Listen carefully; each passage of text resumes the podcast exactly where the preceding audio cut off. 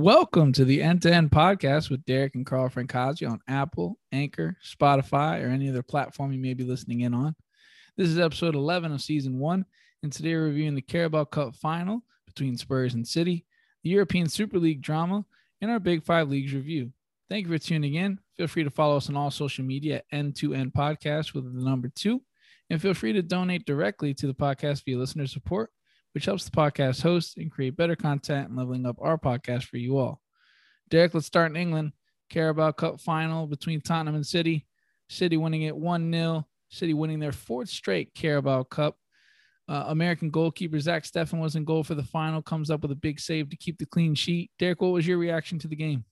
I think overall it was just a game ran by Man City. I think going in, we kind of expected it, especially after the sacking of Jose Mourinho, the only coach that has ever beat Pep in a final. So I think going into this, we kind of expected it. Even if Jose was on the other side of things, I still think that Man City come out of this with a win. I, I don't think that Spurs really have the talent to go up against Man City's team, and it kind of showed. I mean, I think it was uh it was great to see Steffen in goal for City. Yeah, uh, especially after his blunder kind of that happened in the FA Cup semis versus Chelsea, where a lot of people were just like, "What is he doing?" Kind of like just leaves the goal wide open and he gets that tap in. But you know, he makes a really big save for City to keep the clean sheet. Uh, but I agree with you. I think it was just it was all City throughout that game. It was more of a of a question of when would City score and how many they would score rather than if they score. Yeah. Uh, Spurs. I mean, to be honest, it looked like a Jose Mourinho team in terms of like there was just no real push going forward. Very defensive. Even when they did look to possess, they had no. I guess you could say real intent to to try and penetrate and get forward. Yeah. Um, I think I, I a little I disagree with you a little bit. I think they would be much better off with Jose in this game than a manager who's you know it's the second oh, game yeah, in charge, Ryan Mason. And I mean, I wouldn't say, you know, that they'd win. I, I agree with you there, but at the same point, I don't think Tottenham play as poorly or without as much venom in this final oh, yeah. as they did. I think you know these these players may not love playing for him, but in a final where you know you're playing against City, those are the games where I think playing mm. for Jose, he's it's very easy for him to motivate the team and get them to play the style he really wants to.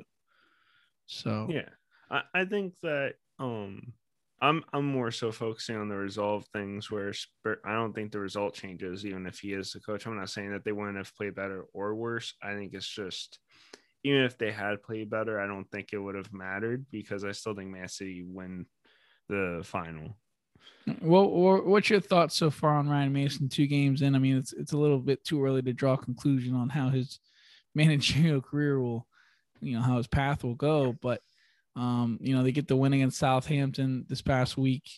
Um, you know, I wouldn't say in convincing fashion, uh, yeah. and then a tight game, but I would say a dominant performance from City's point of view against Tottenham. I mean, what, what's your opinion so far on the Ryan Mason two game span? Um, I, I think that he's just kind of a stand-in. I don't think that it's like a you know Solskjaer at Man United or anything like that. I don't think they're gonna actually sign him to a contract and try and keep him there. I think they're gonna look to sign someone else.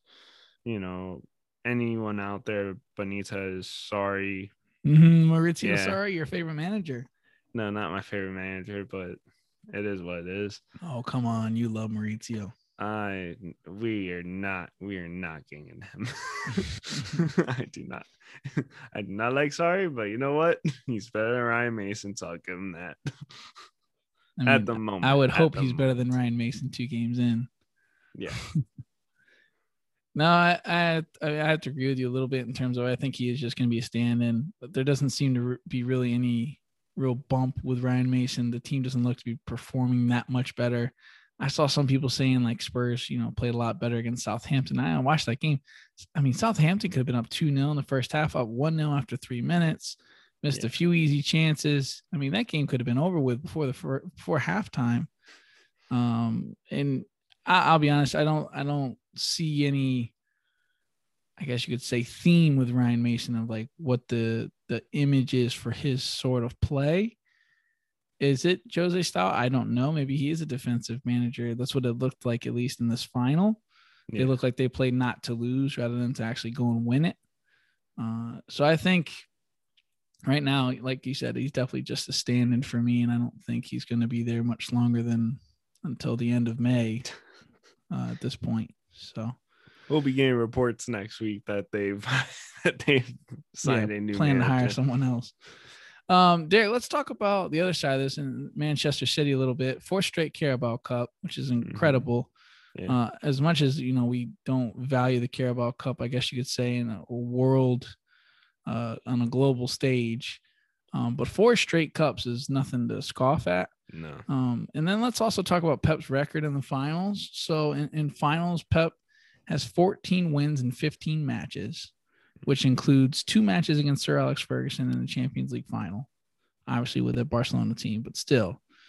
And then 34 goals in 15 matches with only five against. How what's your reaction to that number? That's insane. you're telling me that you're averaging around oh you know two goals every match even in the like one that he's lost like he averages like all throughout two goals and then only allows like 0.33 a goal throughout that's that is ridiculous um I, even with his one loss I had, he only allowed one goal in that. It's not like he got like blown out or anything. It was just one goal. Yeah, it's not like all three goals came in that loss. Like they allowed yeah. one goal, they just couldn't find a way to finish. Yeah. And like That's... you said, it was against Jose Mourinho. It's not like he, you know, lost to I don't know Frank Lampard or something, or some guy that had that isn't proven, you know, or something. Yeah. Like he lost to, you know, arguably one of the greatest managers in in modern history. Mm-hmm. Um, no, his his record is untouchable. Uh, if he continues that run, you know, he's averaging a trophy every 153 days.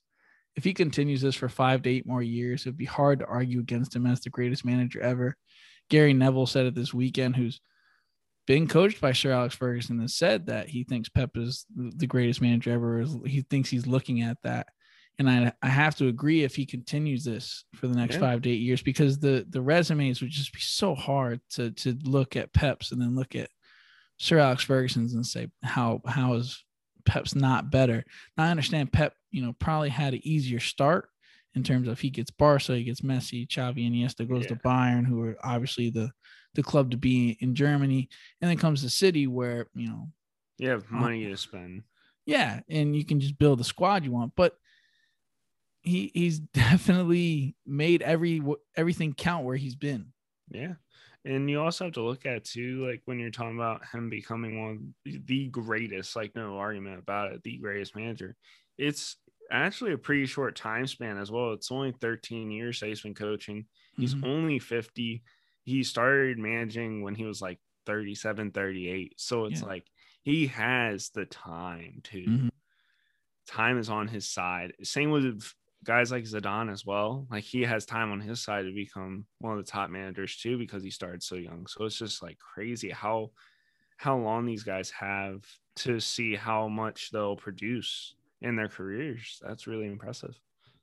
Well, it, it really is, and I, I hope to see more of it in terms of just I don't want I don't want to say I want to see Pep win more and more and more. I want to see Chelsea, Real Madrid win, but uh, to see greatness is is something that we should cherish. Um, I always say this when people argue Messi, Ronaldo, they argue Jordan, LeBron, they argue, you know, any anything Floyd and Muhammad Ali, whatever. Just just appreciate what they bring and just take it in because we're lucky to have it. Because when mm-hmm. it's gone, it's gone. You're never going to be able to watch it live again. You're never going to see this live again. So just enjoy it um, you can have your opinion, but just sit back and enjoy what it brings, you know? Yeah.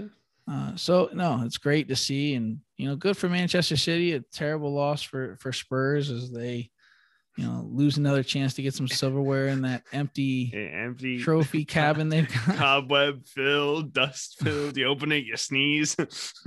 Man, I mean, Levy is gonna be.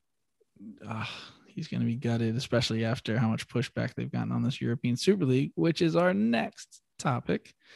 Derek, let's talk about this European Super League not dead yet. Uh, Florentino Perez comments saying club signed binding agreement, cannot leave the league. Basically saying, you know, they can say they're leaving, but they have to either pay up or shut up um, and, and, you know, get back in here. Uh, then, you know, the Barcelona president, newly elected, says it's absolutely necessary. The biggest clubs create the most financial resources. We must have our say in deciding how the earnings are shared. So he's basically saying, look, if I'm going to, you know, sign up to play 20 games, I want to play against the best teams for 20 games and the most successful clubs so I can make the most money. Uh, and then you have Ed Woodward stepping away at, at Manchester United. I, I, shouldn't even say stepping away. Kind of got kicked out the back door uh, due to all the riot out front. Yeah. Um, Derek, do you think there's any chance of this coming back? Uh, and, and when, if it does? And then what's your reaction to Ed Woodward kind of stepping away and really, I mean, I guess you could say it just wasn't expected in terms of how fast it happened. Yeah. And about the whole any chance it comes back, it's just I don't think there is because the only clubs that really want it around are Real Madrid and Barcelona at this point because everyone else has backed out. Ten out of the twelve clubs are already out, so I don't see this coming back unless they do a completely reformed version of it where someone else takes it over and says, "Yeah, we'll run this league for you," and like actually like takes the right steps to get it done and doesn't just announce it all of a sudden on everyone because and make that, it just hey you're arsenal so you get in. Even though you've been terrible the last three years yeah. you get in. Yeah and i think overall like just reforming it to where it's actually a league and not just oh here's our money grab for the year. Just, like I, I would definitely say that this version of the european super league is not going to come back but i could obviously there's going to be speculation now for years to come of whether this is going to come back or not. But in terms of this version of it with Florentino Perez vision, I don't think it will come back. I think someone else will bring it up. It, I don't think it'll be him though. I don't think it will be the way it was this time around. But Ed Woodward stepping away is I'm actually really happy to see it. I think a lot of people were. A lot of people, you know, a lot of soccer people that we say over here, football people in general, uh, you want to see soccer and football people in soccer and football positions. Mm-hmm. And he was not that. And with Man United trending the way they were before Solskjaer kind of came in and righted the ship a little bit, there was kind of one finger or one guy to point at, and that was that was Ed, Ed Woodward, who was their you know director at the time or director at the time of this. So I mean, what, what do you what do you think happens now with uh with Man United? I, I mean, I don't think much really changes for them. I think him leaving probably helps them more than it hurts them. Uh, I think their fans will be even more happy to be fans of Man United.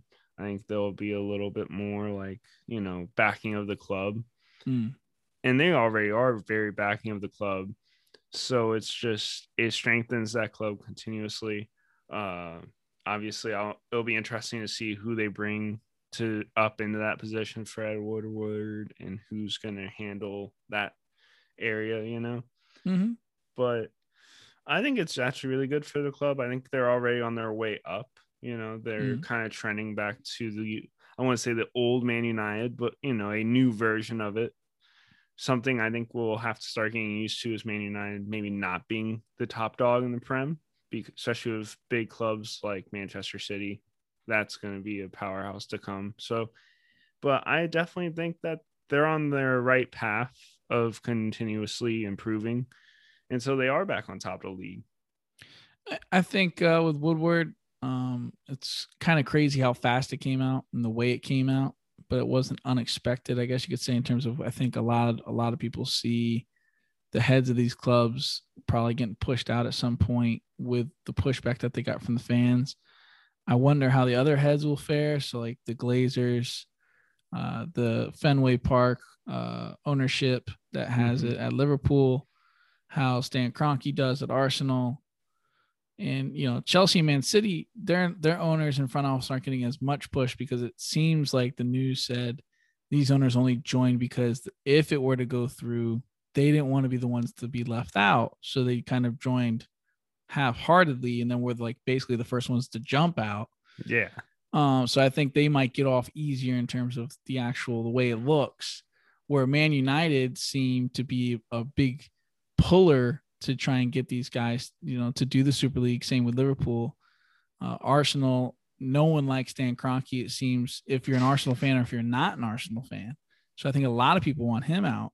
Yeah. So there's definitely a lot of answering to do, calming of the mob, uh, and and figuring out you know how they're going to right you know the ship and what they're going to do to move forward. Because I think if you don't get some of these guys out, I th- I think it can raise its hand again. I really do, especially if Champions League doesn't continue to offer more like it has and it's you know kind of reform for 2024, which I don't love what it looks like. I think it kind of can it can trickle into a path of what the European Super League was, which is just you get in because you're who you are rather than what you did the season prior, yeah. which I don't love at all.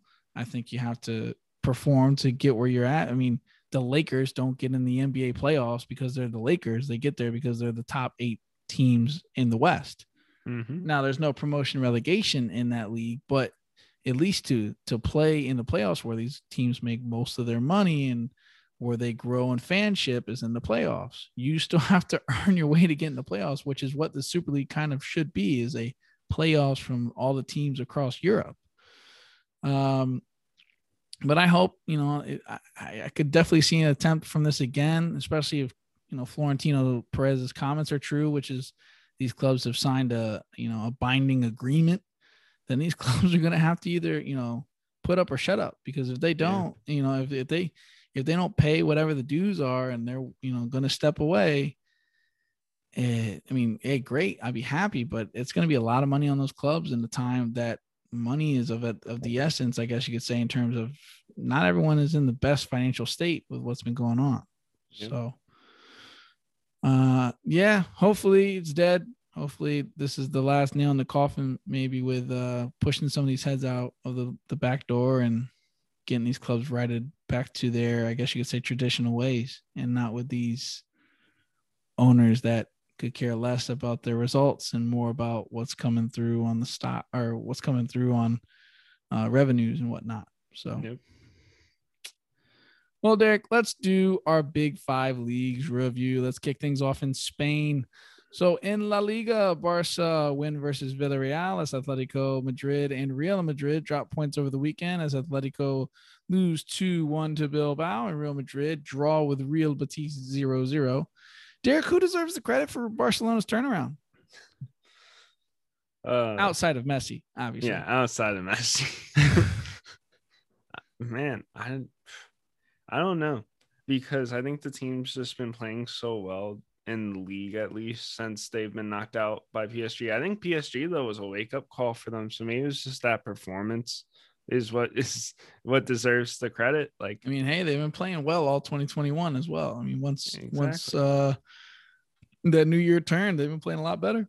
Yeah, and like I think with them getting knocked out Champions League, that was almost a wake up call for them to be like, oh shoot, we need to start like putting together some performances now that this is kind of our only thing other than Copa del Rey, and they've done really well at managing it.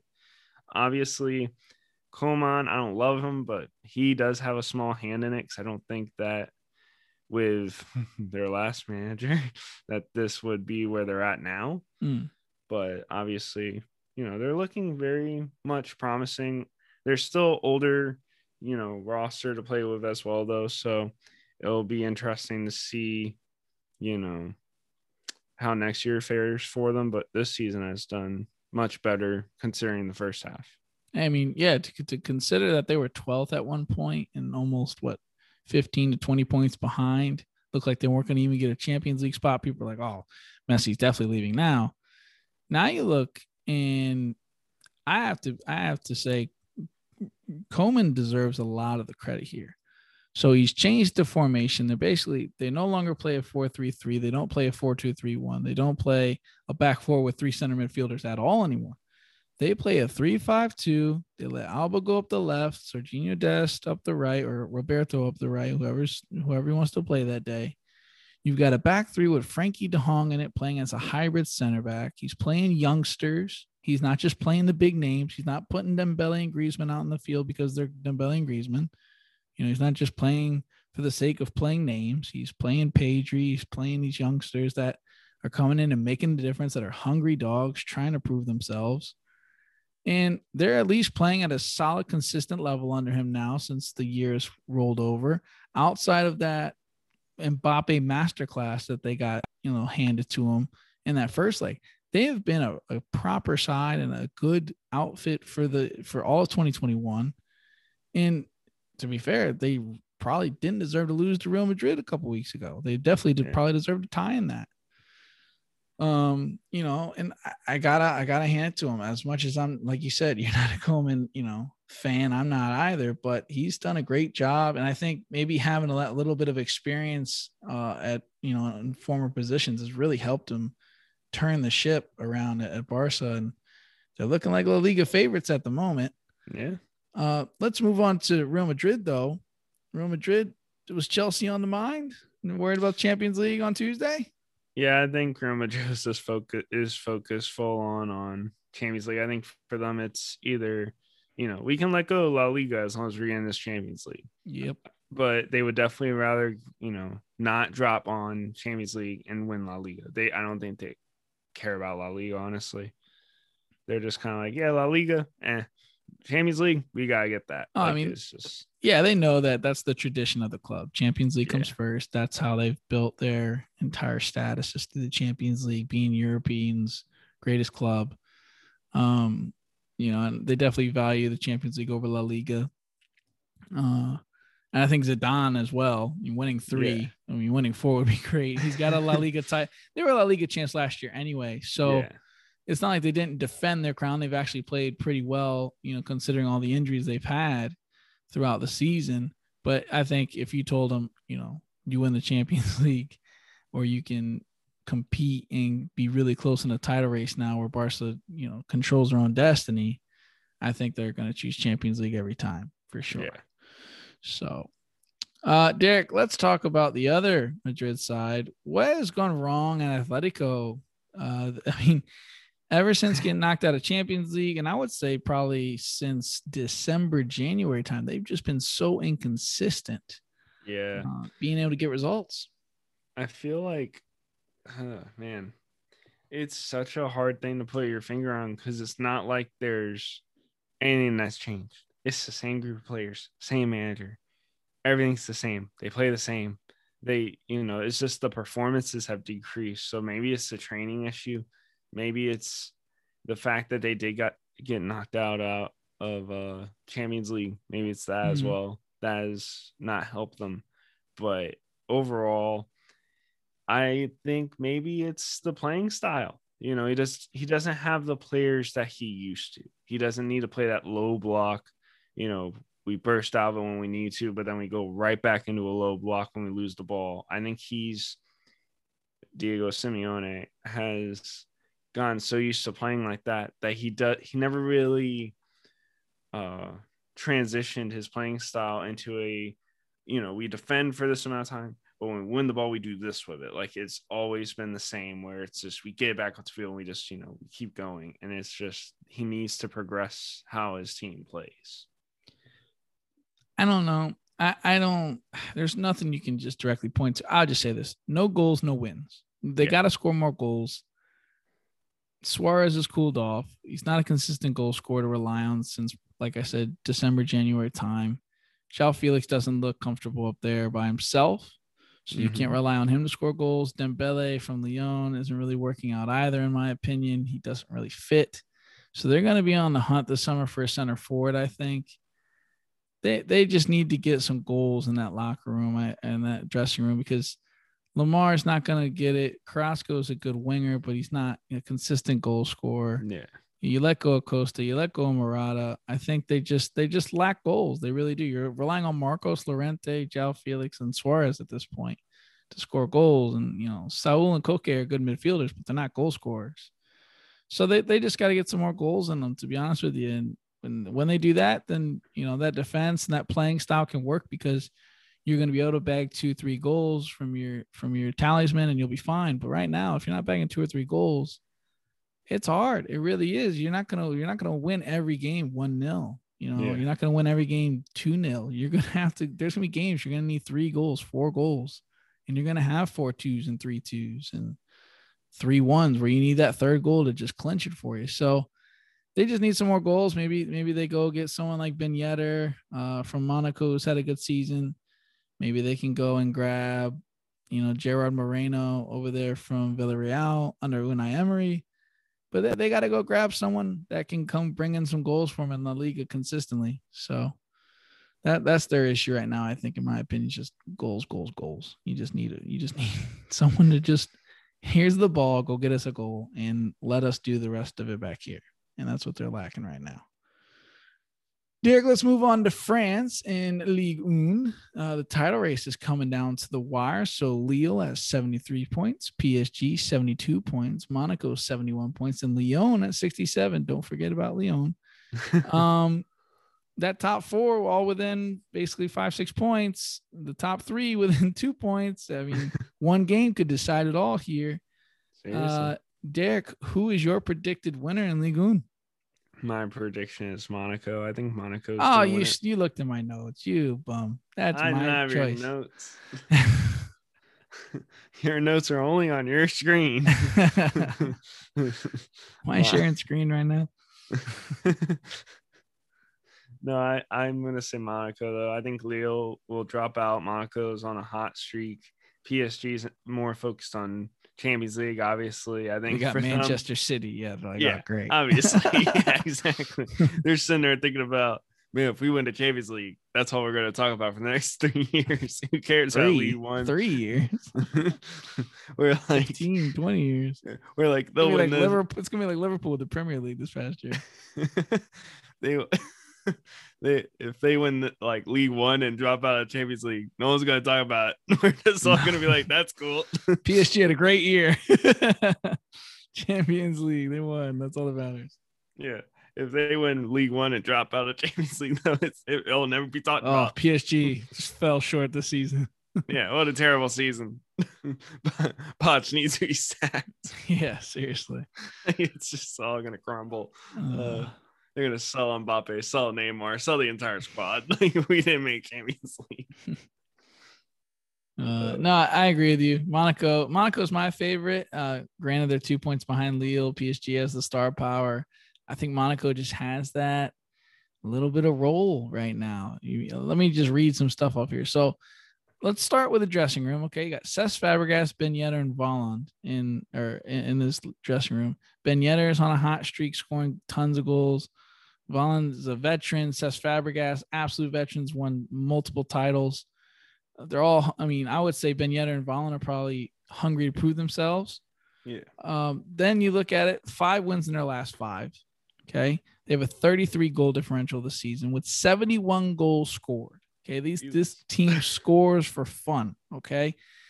So that that shows they have the firepower. And right now they are on a nine game straight clean sheet in all comps nine straight clean sheets i'm betting monaco all day their defense is coming in at the right time. They're still scoring goals. They've got hunger in that dressing room.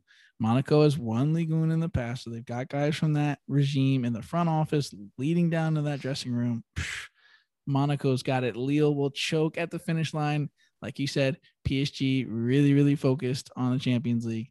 And I would say Lyon, as much as they aren't far away, I think they're just outsiders in terms of they've got a really tough closing schedule. Yeah. Monaco has a much easier closing schedule compared to them. And I don't think Lille and P. I just don't believe in Lille. I just look at that. I just think they've been getting lucky to get this far, and like that PSG's been stumbling, and they've just kind of played well up to this point. I think now pressure's on. Eyeball eyeballs are watching, and Lille's gonna just trip and fall at this little little. finish Leo's line gonna eh? start looking all around like, why do I? Why is everyone watching me? Yeah, they're gonna start looking Starts getting self conscious. Why? Why? Why is everyone watching? No doubt about that. So, but hey, I got Monaco. You got Monaco. Let's see what happens. I really, I, it'll be fun. I mean, as much as I don't love watching Ligue 1 and how boring it can be at times, it's a little, it's gonna be fun watching this little, you know, little title race coming in here at the end. So, yeah. Derek, let's move over to Germany uh, in the Bundesliga. Hansi Flick uh, out at the end of the year at Bayern Munich, going to the German national team job, which is all about sign and finish, just waiting for the ink to dry. And Julian Nagelsmann is now in at Bayern Munich, or we're waiting for the fees to be wired and that ink to dry. Uh, Derek, is this another good move for Bayern Munich? Um, it's hard to call it a bad move, but it's also not easy to call it a good move because Nagelsmann's like he's proven, he's proven, but not proven. Like I don't know what. what... I know it sounds crazy. Let me explain the thing about it is, is that proven but not proven. He's coached at put it on high... a t-shirt. Yes, exactly, exactly. Un- the proven, unproven one. He's just one of those guys where it's like, I think it's going to be a great move, but he's so young, and I haven't seen him enough. Like, obviously, he's been coaching for about two, three, four years now, but there's nothing to say like, oh yeah, great results come from this guy. He there's no league title. There's not nothing in Champions League, nothing in European. I mean, they're in a semifinal last year, and like, and he's at Leipzig. It's not like he's at Dortmund or he's at like one of these major clubs. I mean, as much as Leipzig is a good club, I mean, they're practically a, a fresh puppy in the Bundesliga. Yes, and but that's like I don't know how he's going to mix with his squad. I don't know how he mixes when he does get that great talent in. Does mm. it hmm. just stay the same or does he improve it? That's my big thing. Is that can he bring your team to that next level or with the way they're performing under Hansi Flick just keep it at that level and just raise it to where you guys continuously continue to win. You know, mm. that's the biggest thing. But I think it's a good move for them going forward because I think it gives them a good consistency I just I don't know how it's going to end up with like 10 years down the line can I say Bayern Munich have won this this this and this or is it going to be oh yeah they've been a great club for this long still like yeah you know I I I'm a huge Julian Nagelsmann fan. I I love Julian Nagelsmann. I think he is going to be an excellent manager. I have the same reservations you have in terms of he hasn't won any major titles yet as a manager. Um, he's been at two clubs that you could say are good clubs, but not super clubs like he's going to at Bayern. Uh, and I think there's there's some some surgery to be done in this in this dressing room. So it's a thin roster. It's not very deep. They've got a lot of youngsters they've relied on throughout the season, uh, including Musiala. You're gonna be losing Boateng and Alaba next season. Uh, but they're bringing in Upamecano. I understand that, but there's no guarantee he's going to be a rock star either. Exactly. And you know, I, I look at it too. You got an aging Muller, you have an aging Neuer, you have guys that have been there a long time. Javi Martinez has been there a long time as well. Mm-hmm. This it's known as they've said Holly, you know, Hollywood Munich at times between the front office. He's a young guy is is he going to be a rock star? I can't guarantee it. I think Julian Nagelsmann is a rock star manager. I just don't know right now in this point in his career if and what is... what he's done so far will guarantee success at Bayern. I wish him all the best. I think he has the skills to be a successful manager at Bayern. I just don't. I wouldn't put my mortgage on it. Is what I'm saying. Yeah. I, yep. So hey, I think, but it may it's this it's the move that made the most sense for Bayern because yeah, I think obviously. there's a bit of FOMO in terms of missing out on the next great German young manager when they kind of let Klopp slide by when he went to Dortmund. Uh, and they, you know, Bayern kind of just let him go, and they kept Jupp, Jupp Heynckes at the time, and then he goes to Liverpool, and you know, Liverpool kind of turned around and, you know, bid him, you know, when they knocked him out of the Champions League a couple years ago. So, I think it makes the most sense for them. He's a great you know replacement i'm i hope it works out and i think it will but 26 million dollars is a lot of pressure on a, on a mm-hmm. under 40 coach with a very veteran led locker or dressing room and a thin resume a, well. thin, a thin resume and a thin roster I mean, that roster is not that deep. They have a lot of talent, but it's about 18 players deep. I mean, you lose four or five, like we you saw with Lewandowski. He goes down, Choupo-Moting goes in. They're not the same team. They're just not. Exactly. So And that leads to my next thing. Bayern dropped points this weekend. terrible for, I mean, bizarre, terrible. Yeah, bizarre. Like versus Mainz. And I mean, Derek, is this, is there real drama for Bayern in this Bundesliga? Can Leipzig close the gap and, and, and snap at Bayern's heels at the finish line here? How crazy would that be? Oh, that'd be great. Could you could you imagine Nagelsmann closes the gap, wins it with Leipzig, and then goes, All right, I'm leaving the team that we just caught up to and beat. Yeah, I'm leaving. See you. $26 million in a you know a transfer fee for me. That's why they pay me the big bucks. But like seriously, that would be that would, that would be insane. Like that would actually be pretty cool to see. But I just that it, it was a bizarre performance. So I mean, I, I saw a few highlights. I didn't get to watch the entire game, but like the shocker that was That Neuer uh, had? Holy yeah. man. I don't know if maybe he just didn't notice it came off the guy's foot. You know how you get in that kind of angle with the ball where it's like, wait, is that coming at me? And all of a sudden it's there. But it was just very weird. And like, I- will say though, about seven minutes later, because it was pretty early on in the game, about seven minutes later, he made an absolutely amazing save. Yeah. Like, I- it, it was amazing to see it. Mhm. But still, like, it, I feel bad for him because he doesn't let that shocker in and he makes that save. Everyone's like, wow, Neuer, greatest goalie of all time. Instead, it's just, yeah, way way to like serve up for your mess up. All right. Like, you did the crime, so you had to do the time type of yeah, thing. Like, seriously. like it was, uh, it was, it was very bizarre. And then I saw that like Lewandowski had a shocker of a miss as well, which Yeah. obviously he's coming off an injury, but still, it was a pretty Yeah, for. Lewandowski, regardless if he's coming off injury or not, you're thinking he's bagging that every day of the week. especially with like the way it just the way it looked was like all right yep that's in and like Mhm. he's boom, like- and he also did take a little bit of a spill he slipped but still Yeah. it's just like yikes but yeah it was a bizarre performance um I, I mean, it, it has to be. I think, and, and from my just thinking about it now, this has to be the worst performance I've seen them have under Hansi Flick in a long, long time.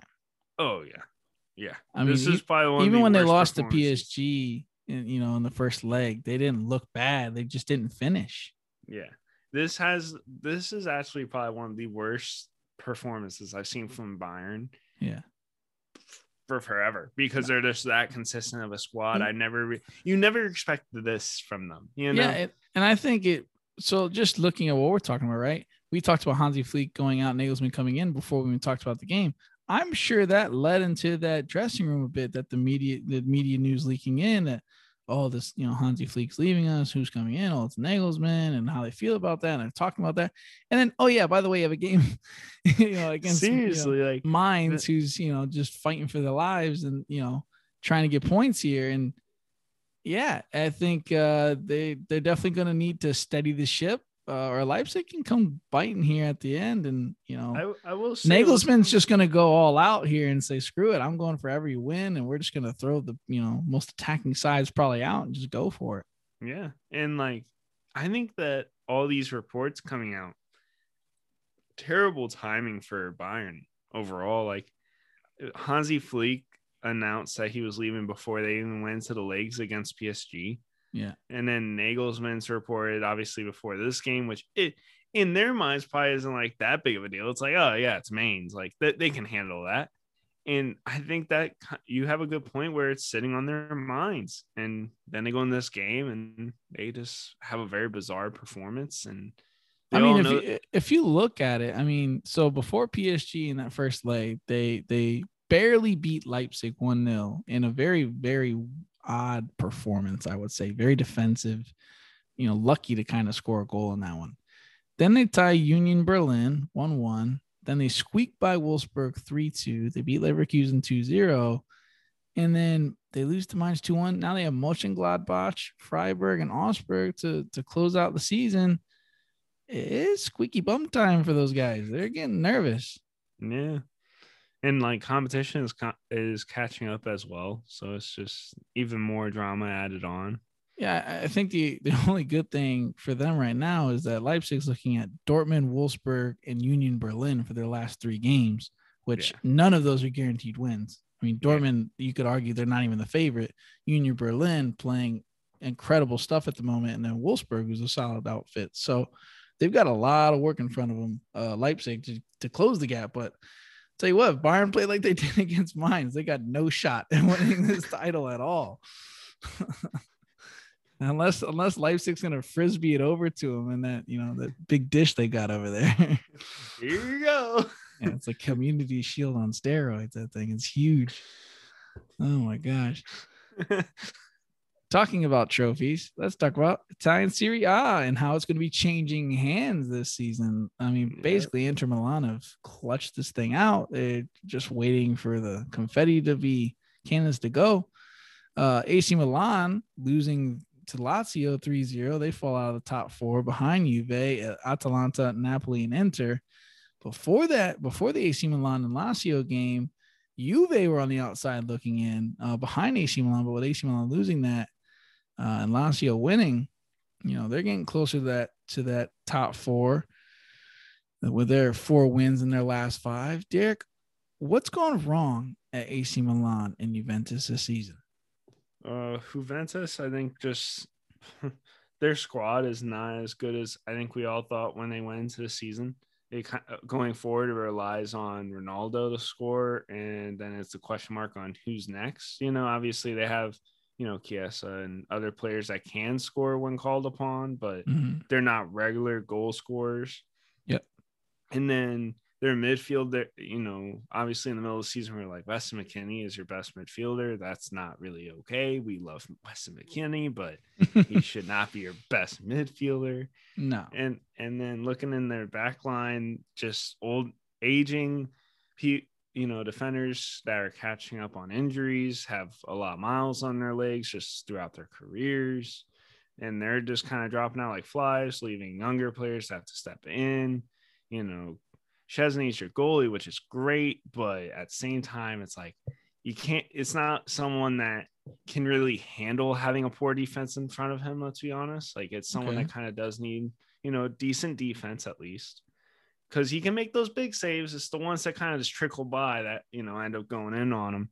No hate towards Szczęsny. It's just the way he's been his entire career, and you know. But overall, that's kind of what I've seen from Juventus, as well as you know, there's no real plan as well with Pirlo as your coach. He does. There's no agenda. You know, when they win the ball, it's just kind of we're going forward now, but to who we don't know.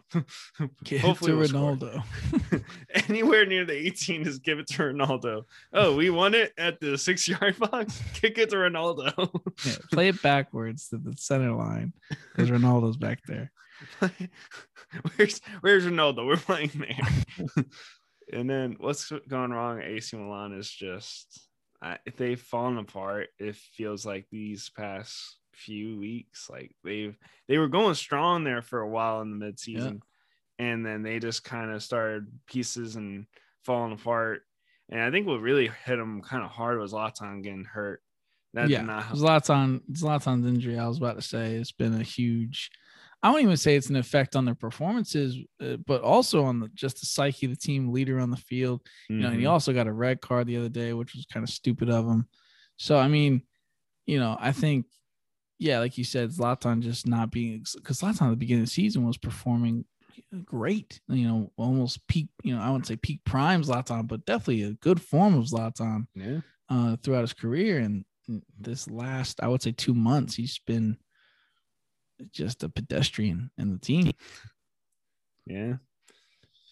Yeah, I mean, yeah, I, I, agree with you on the Juventus thing too. Uh, with Pirlo, I I just can't see, like you said, any real vision with him going forward.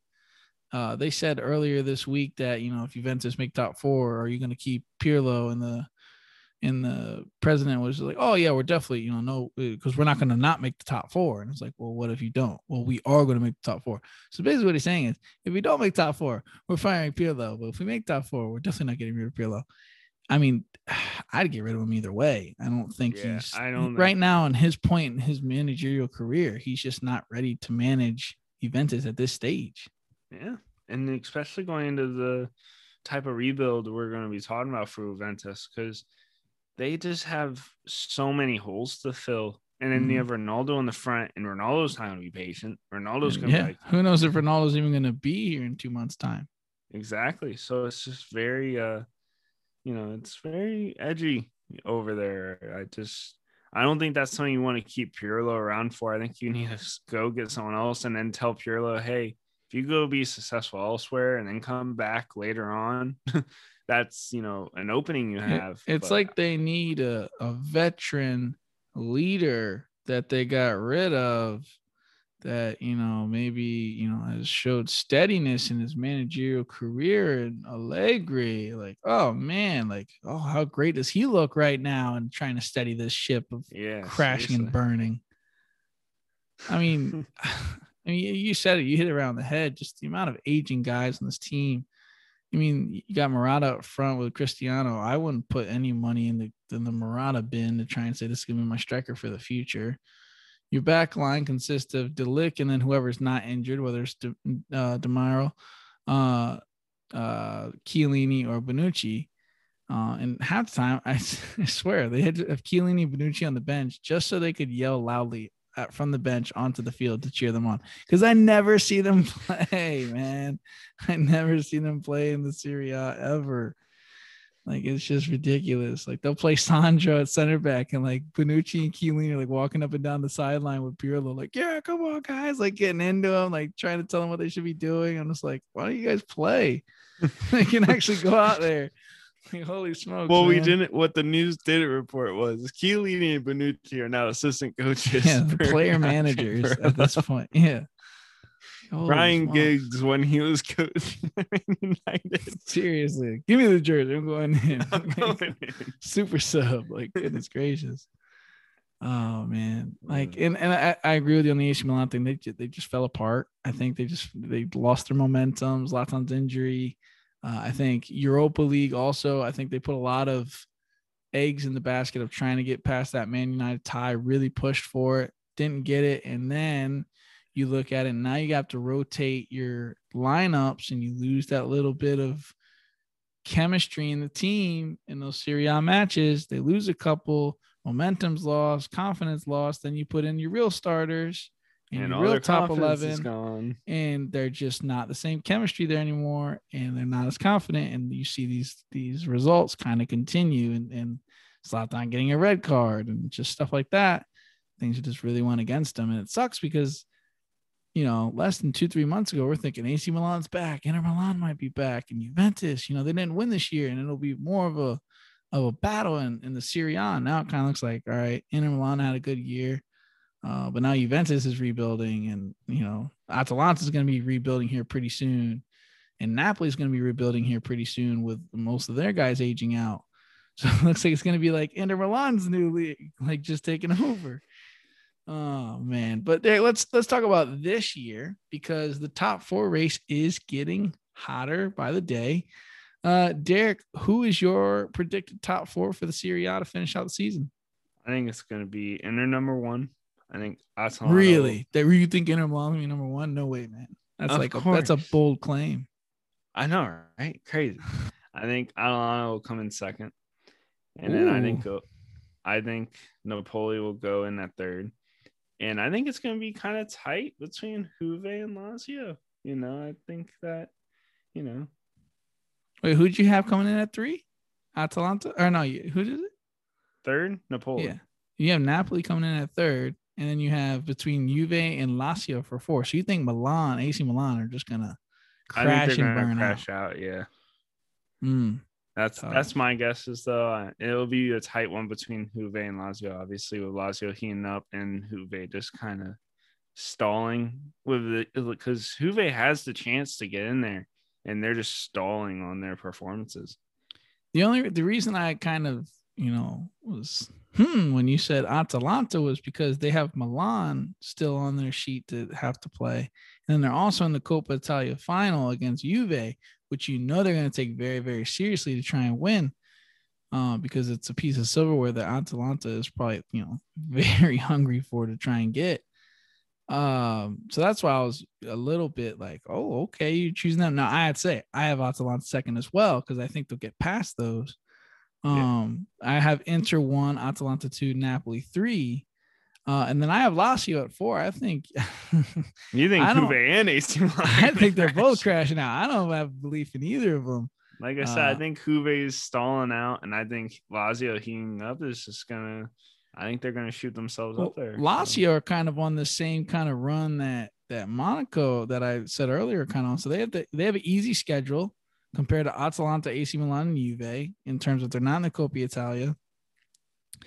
They, excuse me, they don't have to play any real top end teams outside of Roma. Uh, and then also you look at it since being booted out of the Champions League, they've won five of their last six. The they've uh, had a tie against Roma, and then they've beat Juventus in that run. So I think they they have an easy schedule closing out. And then Napoli, they also have an excellent schedule to close out. Uh, they with this win against Torino, they control their own destiny. Basically, they win out and they're through without a problem. Where you know Lazio has to make up some ground. Juventus control their own thing, but I wouldn't say I could put any belief in that side or, or that manager. Uh, and then AC Milan, I think they've just they've, they've lost got- momentum. they've got three flat tires and they're just they're just not getting there anymore, man. So they're calling to the party and saying, "Hey, we ain't gonna make it." yeah, we're gonna be about 30 minutes late. And they're like, well, it's already two o'clock and people are headed home. So uh, but yeah, no, I I think I agree with you. Inter Al- Atalanta Napoli, but then I have Lazio for sure in there, and I think uh and they're gonna close that gap, which is gonna be really fun to watch. And I gotta say, watching them today, uh and Lazio against AC Milan, I mean Ciro Immobile and uh Joaquin Correa, what a tandem those guys are. And I I I want to see what's next for especially Correa because of how young he is and his style of forward is very unique. I think Immobile will stay at at Lazio for sure. I don't think with his age, what pe- what Lazio will actually ask for him if he does try and move. The only place I could see him even move would be inside of Serie A. And the only place that I could see him actually go to that needs a forward, maybe Napoli and or Napoli and maybe Juventus. I don't think Atalanta would drag him over there. Inter Milan have Lautaro and Lukaku, so he really want to work there. So it, it'd have to be an inside Serie A move, which I just don't think is likely. But Yeah. Correa, man, I would love to see that guy in in in a in a team playing consistently in possession style and letting him drop into those gaps and connecting and then making those run, late runs into the box and finishing those chances. Yeah. Yeah, definitely. Uh Immobile is just he's been impressive the past couple seasons, man. Just the amount of goals the guy's been putting out since his and it's not like he's like a fantastic athlete. The guy's like my height. His his pace is good, but not great. It's not like he outruns everybody he plays against. yeah. And he just gets in the box and the ball comes genuinely like generally in his area. And he just goes top bid, bottom bid, and you know, side netting. You know, oh, goal is leaning right, boom, left. Like, and he just snipe like today, his goal against AC Milan. He's, you know, 17, 18 yards from goal, just puts his laces through it, hits like a 60 mile per hour laser beam, smashes it off the post, flies in the net. I'm like, holy crap, man. Like it was, it was so precise. Like it was like it was just on a rope directly to that spot. Didn't matter how he kicked it, it was going right there. It was something out of a video game, man. And he's he's in some great form. And no, it's really fun to watch. And I would lo- I really hope Lazio close it out and they get what they deserve from the season because they've been impressive throughout. I really, I really enjoy watching them. So Definitely not like the drama we've talked about with Ventus and the drama Oh, we've talked about with you know AC Milan crashing. yeah, in, Ciro. Immobile when he hits his shots, it's on the right goal and not towards you know Szczęsny in, in front of a defender from Porto. He actually puts it towards the goal they're attacking. So a little bit more successful. I still love the text chats that we had when that. It was like Uh, Taylor Twellman when he did his round. What are they doing? Uh, Seriously, just I just get a text. What are they doing? I'm like, oh god, I I I, can't find the game because I I don't have a membership to anything. Trying to get logged in. Finally, you see the goal occur, and I'm like, what are they doing? great question. I think Pirlo's asking the same thing. I don't think knew what he was doing either. Uh, Well, that will do it for today's end to end podcast. We appreciate you tuning in. If you enjoyed the podcast, please let us know via social media or via donation in our listener support on Anchor. We're looking forward to bringing you all more great soccer content in the near future. If you'd like to give a, uh, if you'd like us to cover something specific, definitely let us know on social media end to end podcast with a two on Twitter, Instagram, or Facebook, or even our TikTok. Thank you for listening in, and we are looking forward to running end to end together again soon. Take it easy, guys. You know,